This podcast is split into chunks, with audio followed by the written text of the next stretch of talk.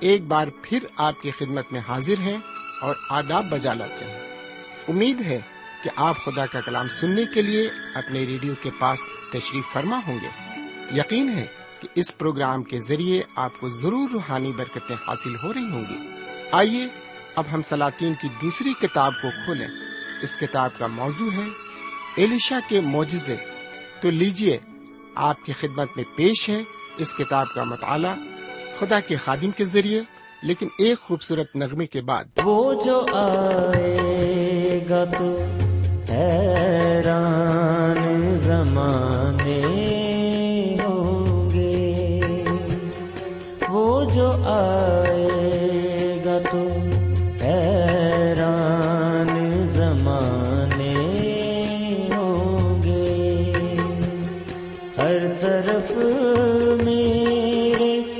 مسیحا کے فسانے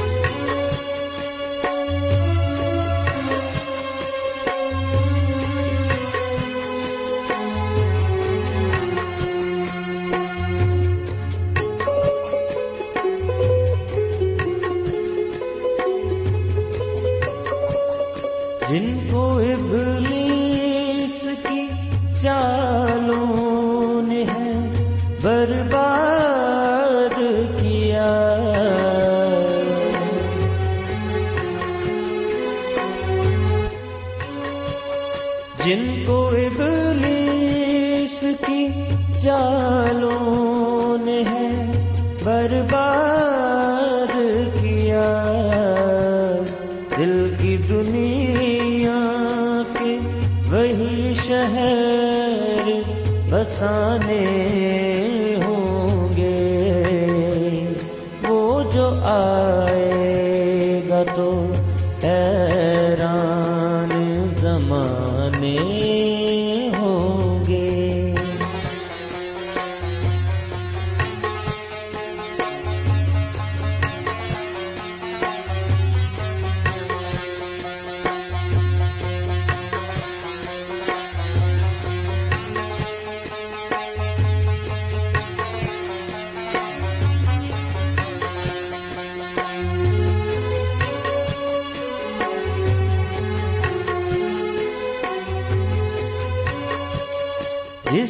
جان دے کے جہنم سے بچایا ہم کو۔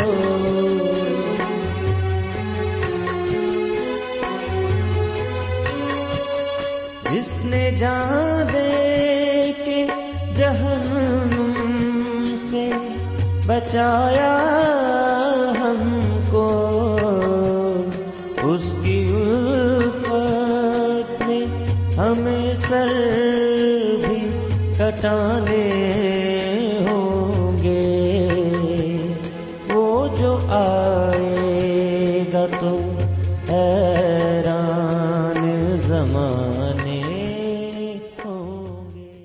کے کلام کو لے کر ایک بار پھر آپ کے درمیان حاضر ہوں۔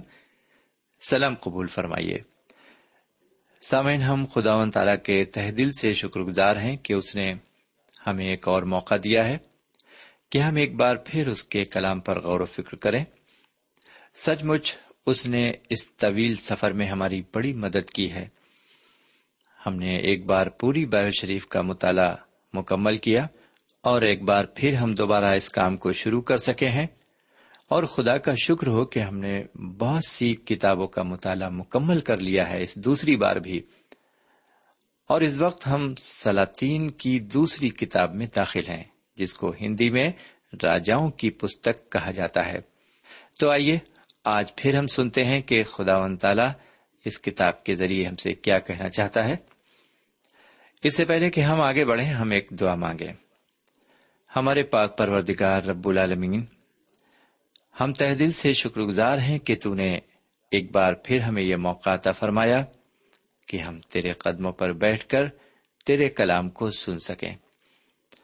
آج بھی جو کچھ ہم سنتے ہیں، اس سے ہمیں بہت سی برکتیں ملے روحانی فیض حاصل ہو اور روحانی تقویت ملے۔ یہ دعا ہم اپنے حضور کریم جناب سیدنا یسو مسیح کے وسیلے سے مانگتے ہیں۔ آمین۔ سمین، جیسا کہ آپ جانتے ہیں، ان دنوں ہم سلاطین کی دوسری کتاب کے مطالعے میں مشغول ہیں۔ آج کا نیا باب اسی کتاب کا بائیسواں باب ہے۔ سمین، گزشتہ پروگرام کے آخر میں میں نے آپ کو بتایا تھا کہ منسی کی وفات پر اس کا بیٹا امون تخت نشیں ہوا۔ جس وقت یہ تخت نشیں ہوا، اس کی عمر بائیس برس تھی۔ لیکن اس نے بہت تھوڑے وقت تک حکومت کی۔ اس کے ملازموں نے سازش کی اور اسے اس کے قصر میں قتل کر دیا۔ یہ بادشاہ بھی اپنے باپ کے نقش قدم پر چلا اور ہر طرح کے نفرتی کام کیے۔ امون کے قتل کے بعد دستور کے مطابق اس کا بیٹا تخت نشیں ہوا۔ امون کے بیٹے کا نام یوسیا تھا اور جب یہ سلطنت کرنے لگا تو صرف آٹھ سال کا تھا۔ سمن جیسا کہ پہلی آیت بتاتی ہے کہ جب یوسیا سلطنت کرنے لگا تو آٹھ برس کا تھا۔ جی ہاں سمین یوسیا کے کندھوں پر سلطنت کا بوجھ آٹھ سال کی عمر میں آ پڑا۔ ایسا کیوں ہوا؟ اس کا سیدھا اور آسان جواب یہ ہے کہ اس کے باپ کا قتل ہو گیا تھا۔ خدا نے امون کو سلطنت سے خارج کر دیا تھا۔ یوسیا ایک نیک اور خدا پرست لڑکا تھا۔ اس کی ماں نے اس کی تربیت ٹھیک طریقے سے کی تھی اور سارے اچھے اور صاف اس میں بھر دیے تھے۔ سب سے بڑی بات یہ تھی کہ یوسیا خدا کا خوف مانتا تھا۔ خدا کا خوف دانائی کی شروعات ہے۔ اس باپ کی دوسری آیت یوسیا کے متعلق اس طرح بیان کرتی ہے۔ اس نے وہ کام کیا جو خداوند کی نگاہ میں ٹھیک تھا اور اپنے باپ داؤد کی سب راہوں پر چلا اور دہنے یا بائیں ہاتھ کو متلق نہ مڑا۔ سمن اس سے قبل کے اس عبارت کی تشریح پیش کی جائے، میں یوسیا کی والدہ کے بارے میں آپ کو بتانا چاہتا ہوں۔ اس کی والدہ کا نام جدیدہ تھا۔ جدیدہ کے والد کا نام بسختی ادایا تھا۔ سمن یروشلم ایک بار پھر تاریکی سے نکل کر روشنی میں آیا، کیونکہ یوسیا سلطنت پر بیٹھا۔ اس نے ایک تحریک کا آغاز کیا، جو آخر میں لوگوں کے اندر ایسی مذہبی بیداری پیدا کرنے کا سبب بنی، جیسی کہ حضرت داؤد اور حضرت سلیمان کے دور میں بنی تھی۔ سمین میرا یہ پکا عقیدہ ہے کہ اگر کوئی قوم اپنے کو بچانا چاہتی ہے تو وہ ہے اس کے روحانی کردار میں بیداری۔ اسے آپ انقلاب یا بیداری دونوں ہی کہہ سکتے ہیں۔ اگر ہم ملک کے ہر ایک شعبے کا جائزہ لیں تو دیکھیں گے کہ ہر شعبے میں بدعنوانی اور بد اخلاقی بھری ہوئی ہے۔ اوپر سے لے کر نیچے تک رشوت کا بازار گرم ہے۔ آخر یہ سب باتیں ہمیں اور ہماری قوم کو کس طرف لے جا رہی ہیں؟ ایک زمانہ تھا کہ جب ایمانداری پر کافی زور دیا جاتا تھا اور پچہتر فیصدی لوگ ایمانداری سے کام کیا کرتے تھے، لیکن وہ سب ماضی کے پیچھے کھو گیا ہے۔ ہم میں اور مصرف بیٹے میں اب کوئی فرق نہیں۔ لیکن آخر اس کا علاج کیا ہے؟ میرے بھائی، جیسے بیماری کا علاج ہوتا ہے، اس کا بھی علاج ہے۔ اس کا علاج ہے روحانی انقلاب یا بیداری۔ بغیر اس کے کچھ نہیں ہو سکتا۔ جب تک بیداری نہیں ہوتی، انقلاب ہمارے چہروں کی سمت ٹک ٹکی باندھے گھورتا رہے گا۔ آج کے دور میں سوشلزم انسان کی رگ رگ میں رنگتا دکھائی دے رہا ہے۔ ملک کے رہنما اقتدار کو قائم رکھنے کے لیے کچھ بھی کرنے سے گریز نہیں کرتے۔ یہاں تک کہ کلیسیا میں بھی برگشتگی دکھائی پڑتی ہے۔ یہاں بھی فراغ دلی سے کام لیا جاتا ہے اور کلام مقدس کا شاندار طریقے سے انکار کیا جاتا ہے۔ سامعین، ہم مومنوں کے لیے سب سے پہلے اس بات کو جاننے کی ضرورت ہے کہ انسان کے کردار میں بیداری نجی اور شخصی ہے۔ مجھے نہیں معلوم کہ بیداری کو ایک جماعتی تحریک کے ذریعے لایا گیا ہو۔ آپ کو خود بیدار ہو کر کہنا پڑے گا کہ میں غلط تھا، اگر گمراہ ہو گیا تھا۔ جی ہاں میرے بھائی، ہمیں خود اس بات کا اقرار کرنا پڑے گا کہ میں غلط تھا اور میں گمراہ ہو گیا تھا۔ بیداری کہاں سے شروع ہوتی ہے؟ مجھ سے اور آپ سے۔ اب میں خدا کے سامنے اپنے آپ کو ٹھیک اور درست کرنے جا رہا ہوں۔ ایسا کرنا ایک عجیب بات ہوگی۔ اور میرا خیال ہے یہ بات لوگوں کو چوکا دے گی۔ اور ساتھ ہی لوگوں میں ڈر اور خوف بھی پیدا کرے گی۔ اسی بات کی آج ضرورت ہے۔ سمے اب ہم دیکھیں گے کہ یوسیا یہی کرنے جا رہا ہے۔ وہ ایک عظیم مذہبی بیداری لائے گا۔ ایسی بیداری جو حضرت داؤد اور حضرت سلیمان کے بعد کبھی نہیں پیدا کی گئی۔ یوسیا کا سب سے پہلا کام یہ ہوا کہ اس نے خدا کے گھر کی مرمت کروائی، جیسا کہ تیسری اور چوتھی آیت میں مرقوم ہے۔ اور یوسیا بادشاہ کے اٹھارہویں برس ایسا ہوا کہ بادشاہ نے صافن بن اسلیہ بن مسلام منشی کو خداون کے گھر کو بھیجا اور کہا کہ تو خلقیہ سردار کہن کے پاس جا تاکہ وہ اس نقدی کو جو خداون کے گھر میں لائی جاتی ہے اور جسے دربانوں نے لوگوں سے لے کر جمع کیا ہے گنے۔ یوسیا کا دوسرا کام یہ ہوا کہ وہ خداون کے گھر کی مرمت کرائے۔ دراصل جب یوسیا گدی پر بیٹھا تو خداوند کا گھر استعمال میں نہیں لایا جاتا تھا۔ اس کو ایک گودام کی شکل دے دی گئی تھی اور اس میں فضول کی چیزوں کو رکھا جاتا تھا۔ لیکن وہ لوگوں کو حکم دیتا ہے کہ خداوند کے گھر کی مرمت میں جٹ جائیں۔ پانچویں اور چھٹی آیت کو ملاحظہ فرمائے اور وہ ان کارگزاروں کو سونپ دیں جو خداون کے گھر کی نگرانی رکھتے ہیں اور یہ لوگ اسے ان کاریگروں کو دیں جو خداون کے گھر میں کام کرتے ہیں تاکہ ہیکل کی دراڑوں کی مرمت ہو یعنی بڑھئیوں اور راجوں اور معماروں کو دیں۔ اور ہیکل کی مرمت کے لیے لکڑی اور تراشے ہوئے پتھروں کے خریدنے پر خرچ کریں۔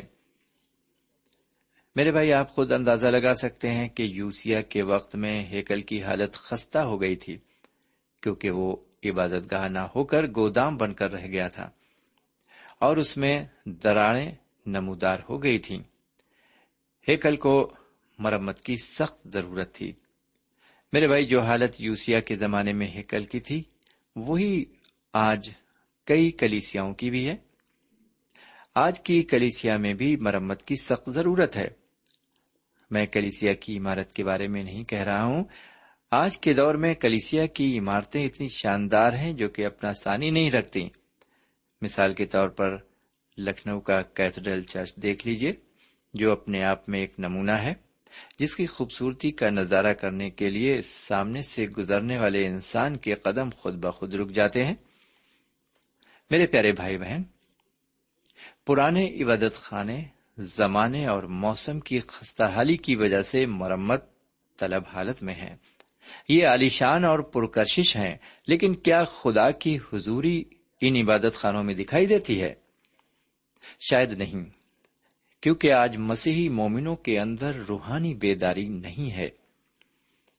مومنوں کو چاہیے کہ وہ نکل کر خداوند کے بارے میں لوگوں کو بتائیں۔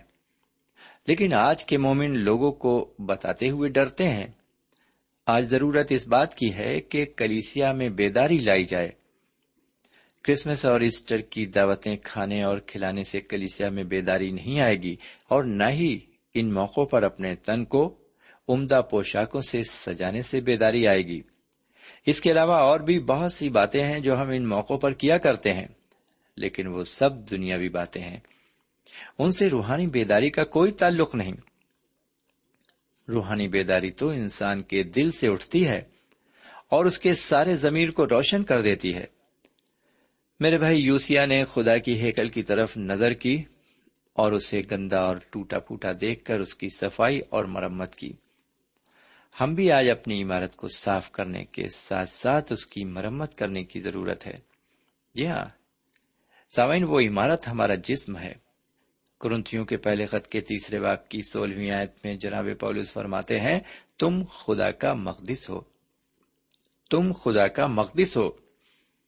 سامعین، جس طرح یوسیا کے دور میں ہیکل ایک گودام بن گئی تھی، اسی طرح آج ہمارا یہ جسم بھی جو خدا کا ہیکل ہے، ایک گودام کی شکل اختیار کر چکا ہے۔ اس جسم میں خدا کی حضوری کے بجائے نہ جانے کیا کیا بھرا ہوا ہے۔ جھوٹ، چوری بےمانی لالچ، حق تلفی تو عام باتیں ہیں۔ ان باتوں کے علاوہ اور بھی نہ جانے کیا کیا گندگی اور کوڑا اس میں بھرا ہوا ہے۔ ہمیں اپنے اندر سے یہ سارا کوڑا کرکٹ نکال کر باہر پھینکنا ہے۔ تبھی ہمارے اندر روحانی بیداری آ سکتی ہے۔ یہ کیسے ممکن ہوگا؟ اس کی ترکیب میں پہلے آپ کو بتا چکا ہوں۔ اگر آپ پھر سے جاننا چاہتے ہیں، تو آپ مجھے ایک پوسٹ کارڈ کے ذریعے اطلاع فرمائیں۔ میں ضرور آپ کو تفصیل سے اس کے بارے میں بتاؤں گا۔ بہرکیف اب ہم یوسیا کے متعلق کچھ باتیں اور دیکھیں گے۔ اس سے پہلے کہ آگے بڑھیں، اس بائیسویں باپ کی آٹھویں آیت کو سنیے، لکھا ہوا ہے، اور سردار کہن ہلقیا نے سافن منشی سے کہا کہ مجھے خدا ان کے گھر میں توریت کی کتاب ملی ہے۔ اور ہلقیا نے وہ کتاب سافن کو دی اور اس نے اس کو پڑھا۔ سمن تیسری وجہ مذہبی بیداری کی یہ بھی تھی کہ توریت، جسے آپ خدا کی کتاب کہتے ہیں، وہ مل گئی۔ انہوں نے کتاب مقدس کو کھو دیا تھا۔ اور انہوں نے اس مقدس کتاب کو خدا کے گھر میں ہی کھو دیا تھا۔ لیکن انہوں نے اسے دوبارہ حاصل کر لیا اور اسے اپنی زندگی میں نقش کرنے کی کوشش کی۔ میرے پیارے بھائی بہن اور میرے پیارے بزرگ، خدا کا کلام ہی ہمارا یعنی میرا اور آپ کا ہتھیار ہے۔ یہ خداون کا وہ کلام ہے جو زندہ ہے۔ اس کلام میں زندگی ہے۔ جی ہاں میرے پیارے بھائی بہن، یہ دو دھاری تلوار سے بھی زیادہ پینا ہے۔ خدا کے کلام کے بارے میں ابرانیوں کی کتاب کے چوتھے باغ کی بارہویں آیت میں اس طرح لکھا ہوا ہے، کیونکہ خدا کا کلام زندہ اور مؤثر اور ہر ایک دودھاری تلوار سے زیادہ تیز ہے اور جان اور روح اور بند بند اور گودے کو جدا کر کے گزر جاتا ہے اور دل کے خیالوں اور ارادوں کو جانچتا ہے۔ ابرانیوں کے خط کے چوتھے باپ کی بارہویں آیت ہے یہ، آپ چاہیں تو اسے قلم بند کر سکتے ہیں بعد میں پڑھنے کے لیے۔ سامعین، بیداری کے لیے کوئی چھوٹا اور آسان راستہ یا طریقہ نہیں ہے۔ مسیح تجربے کے بارے میں بہت سی کتابیں موجود ہیں۔ یہ کتابیں طریقہ بتاتی ہیں، لیکن خدا کے کلام کے بارے میں کچھ نہیں بتاتی ہیں۔ یہ کتابیں مردہ ہیں۔ آج کے دور میں صرف کتاب مقدس کی ضرورت ہے۔ آج کے دور میں ایسے کتنے عبادت خانے ہیں جو کتاب مقدس پر منحصر ہیں اور اس کی تعلیم دیتے ہیں۔ آج بھی بہت سے ایماندار پاسبان موجود ہیں، لیکن بہت سے ایسے ہیں جو ایمان سے برگشتہ ہو گئے ہیں۔ انہوں نے کتاب مقدس کو خدا کے گھر میں کھو دیا ہے۔ آپ کو یاد ہوگا، جب حضور کریم جناب سیدنا مسیح بچے تھے، تو جناب یوسف اور مقدس مریم نے انہیں عبادت خانے میں چھوڑ دیا تھا۔ یقین کیجیے سیدنا مسیح اور کتاب مقدس کو لوگوں نے عبادت خانے میں کھو دیا ہے۔ خلقیہ نے کتاب مقدس کو خدا کے گھر میں پایا۔ یہ کھو گئی تھی۔ کتاب مقدس کا پایا جانا بیداری کی شروعات تھی۔ آئیے اب نویں اور دسویں آیت پر غور کریں۔ بائیسویں باپ کی نویں اور دسویں آیت میں لکھا ہوا ہے، اور سافن منشی بادشاہ کے پاس آیا اور بادشاہ کو خبر دی کہ تیرے خادموں نے وہ نقدی جو ہیکل میں ملی لے کر ان کارگزاروں کے ہاتھ میں سپرد کی جو خداوند کے گھر کی نگرانی رکھتے ہیں۔ اور سافن منشی نے بادشاہ کو یہ بھی بتایا کہ خلقیہ کہن نے ایک کتاب میرے حوالے کی ہے، اور سافن نے اسے بادشاہ کے حضور پڑھا۔ سمن سافن منشی نے وہ سب بیان کیا جو بادشاہ کے حکم کے مطابق کیا گیا تھا۔ اس نے یہ بھی بیان کیا کہ خلقیہ کاہن نے ایک کتاب دی ہے۔ اس نے اسے بادشاہ کے حضور پڑھا۔ یہ پہلا موقع تھا جب یوسیا نے خداوند کا کلام سنا۔ خداوند کے کلام کو پڑھے جانے اور سننے پر یوسیا بادشاہ پر کیا اثر ہوا؟ آئیے گیارہویں آیت کو سنیں۔ جب بادشاہ نے توریت کی کتاب کی باتیں سنی تو اپنے کپڑے پھاڑے۔ سمعین توریت کی کتاب کی باتوں کو سن کر یوسیا بادشاہ نے اپنے کپڑے پھاڑے۔ وہ پچھتایا۔ سمعین پچھتاوا بیداری کی چوتھی سیڑھی ہے۔ جی ہاں پچھتاوا جو ہے ہماری زندگی میں وہ ریوائول کو لاتا ہے۔ کلام مقدس کی باتوں نے پچھتاوے کا جذبہ پیدا کیا۔ جب اس نے خدا کے کلام کو سنا، اس نے اپنے کپڑے پھاڑے۔ ایسا کرنے سے اس نے اپنے جذبات کا اظہار کیا۔ اس نے ایسا کیوں کیا؟ کیونکہ خدا کے کلام نے ان کے گناہوں کو ظاہر کیا۔ خدا کے کلام کے بغیر ان کو یہ نہیں معلوم تھا کہ وہ اپنے گناہوں کی دلدل میں کہاں تک پھنس چکے ہیں۔ خدا کے کلام کی طرف رجوع کرنا ہی بیداری ہے۔ میرے پیارے بھائی بہن، میٹھی میٹھی باتوں سے اور جماعتی کوشش کے ذریعے بیداری پیدا نہیں ہوتی۔ اصلی بیداری گناہوں پر پچھتانے سے آتی ہے۔ جب دل سے پچھتاوا ہوتا ہے، تب انسان روتا اور آنسو بہاتا اور اپنے کپڑوں کو پھاڑتا ہے، جیسے کہ یوسیا بادشاہ نے کیا۔ اب سوال یہ اٹھتا ہے کہ کیا ہم بھی اپنے گناہوں کا اقرار کر کے نادم ہوتے اور پچھتاتے ہیں؟ جب ہم خدا کے کلام کو سنتے ہیں یا پھر یہ کہہ کر ٹال جاتے ہیں کہ کلام بہت اچھا تھا۔ بہرکیف آگے بڑھتے ہوئے میں اب تیرہویں آیت کو آپ کی خدمت میں پیش کرتا ہوں۔ یہاں اس طرح لکھا ہوا ہے، یہ کتاب جو ملی ہے اس کی باتوں کے بارے میں تم جا کر میری اور سب لوگوں اور سارے یہودا کی طرف سے خداون سے دریافت کرو، کیونکہ خداون کا بڑا غزب ہم پر اسی سبب سے بھڑکا ہے کہ ہمارے باپ دادا نے اس کتاب کی باتوں کو نہ سنا کہ جو کچھ اس میں ہمارے بارے میں لکھا ہے، اس کے مطابق عمل کرتے۔ میرے بھائی، یہ عبارت یہ ظاہر کرتی ہے کہ خداوند کی کتاب کی باتوں کو سن کر یوسیا خوف زدہ ہو گیا اور اس نے جان لیا کہ خداوند کا غزب لوگوں پر اسی وجہ سے ہے۔ کہ وہ اسے بھول گئے ہیں۔ خداوند نے جو پیغام خلدا نبیا کی مارفت بھیجا، اس میں اس کا قہر و غضب بھی شامل تھا اور اس کا فضل بھی تھا۔ یہ پیغام خدا کے انصاف اور اس کے فضل کے بارے میں بتاتا ہے۔ یہ پیغام سولہویں اور سترویں اور انیسویں اور بیسویں آیت میں مرقوم ہے۔ بہرکیف سولہویں اور سترویں آیت میں یہودا اور اس کے لوگوں پر بلا نازل کرنے اور ان کو سزا دینے کا ذکر کیا گیا ہے۔ لیکن انیسویں اور بیسویں آیت میں یوسیا پر خداون کے فضل کا ذکر کیا گیا ہے۔ اس سے یہ ظاہر ہوتا ہے کہ جو لوگ خدا کا خوف مانتے ہیں، ان پر وہ اپنا فضل کرتا ہے۔ لیکن شریر بے سزا نہ چھوٹیں گے۔ سمین یوسیا بادشاہ نے اور بھی بیداری لانے کی کوشش کی۔ جس کا ذکر ہم آگے چل کر کریں گے۔ سمین اس سے پہلے کہ ہم آگے بڑھیں اور آپ کو الوداع کہہ دیں، ہم ایک بار پھر آپ کو یہ بتانا چاہیں گے کہ جو لوگ خدا سے سچا پیار کرتے ہیں اور اس کے بتائے ہوئے راستے پر چلتے ہیں، خدا انہیں بے حد پسند کرتا ہے۔ وہ اس کے نور نظر کہلاتے ہیں اور سچ مچ وہی سچے مومنین کہلانے کے مستحق بھی ہیں۔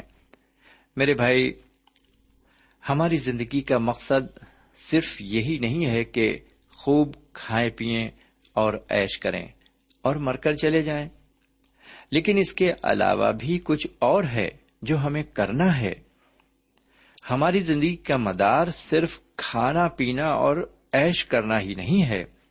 زندگی کو اور زیادہ خوبصورت اور حسین بنانے کے لیے ضروری ہے خدا کی نزدیکی۔ جی ہاں اس کی نزدیکی میں رہنا ضروری ہے۔ ہم خدا کے نزدیک رہ کر زندگی گزاریں، اس سے سچا پیار کریں اور اس کے فرما بردار بن جائیں، تبھی ہم ایک بیدار اور سچے مومن کہلا سکیں گے۔ جی ہاں۔ سمن میرے اور آپ کے سامنے اس زندگی میں صرف دو راستے ہیں۔ ایک راستہ وہ ہے جو ہلاکت کو جاتا ہے دوسرا راستہ وہ ہے جو ابدیت کو جاتا ہے۔ میرے بھائی بہن، ہم کس راستے کو چنیں گے؟ ظاہر ہے کہ ابدیت کے راستے کو۔ میرے بھائی بہن اور میرے پیارے بزرگ، اگر آپ ابدیت کے راستے پر چلنا چاہتے ہیں، تو آپ کو اپنے اندر روحانی بیداری کو لانا ہی پڑے گا۔ اور یہ بیداری تبھی آئے گی جب آپ حضور کریم جناب سیدنا یسو مسیح کا دامن تھام لیں گے اور ان کی شریعت کو، ان کے کلام کو، ان کی تعلیم کو یعنی بائبل مقدس کو اپنے سینے سے لگا لیں گے اور اس پر عمل کرتے رہیں گے۔ جی ہاں میرے بھائی، تبھی ممکن ہو سکے گا ایک صحیح زندگی کا آغاز۔ کاش کے خدا ہمیں ہدایت فرمائے۔ آمین۔ اب یہیں پر ہمیں اجازت دیجیے خدا حافظ۔ سامعین، اس مطالعے سے آپ کو روحانی تقویت حاصل ہوئی ہوگی۔ ہمیں یقین ہے، آپ اپنے تاثرات سے ہمیں ضرور نوازیں گے۔ ہم آپ کے خط کے منتظر رہیں گے۔ ہمارا پتا ہے، پروگرام نور ال post box number one five seven five Sialkot Pakistan. پتا ایک بار پھر سن لیں۔ پروگرام نور ال پوسٹ باکس نمبر ایک پانچ، سات پانچ سیال کوٹ پاکستان۔ اب آپ ہم سے ٹیلی فون اور ای میل سے بھی رابطہ قائم کر سکتے ہیں۔ ہمارا ٹیلی فون نمبر ہے nine two three four four six four zero four five seven eight. نو دو تین چار چار چھ چار صفر چار پانچ سات آٹھ۔ ہمارا ای میل پتا ہے۔ N A E M three nine four nine eight Hotmail dot com N A M three nine four nine eight Hotmail dot com ہمارے پروگرام کا وقت اب یہیں پر اختتام پذیر ہوتا ہے۔ اگلے پروگرام میں خدا کے کلام کے ساتھ پھر ملیں گے۔ تب تک کے لیے اجازت دیں۔ خدا حافظ۔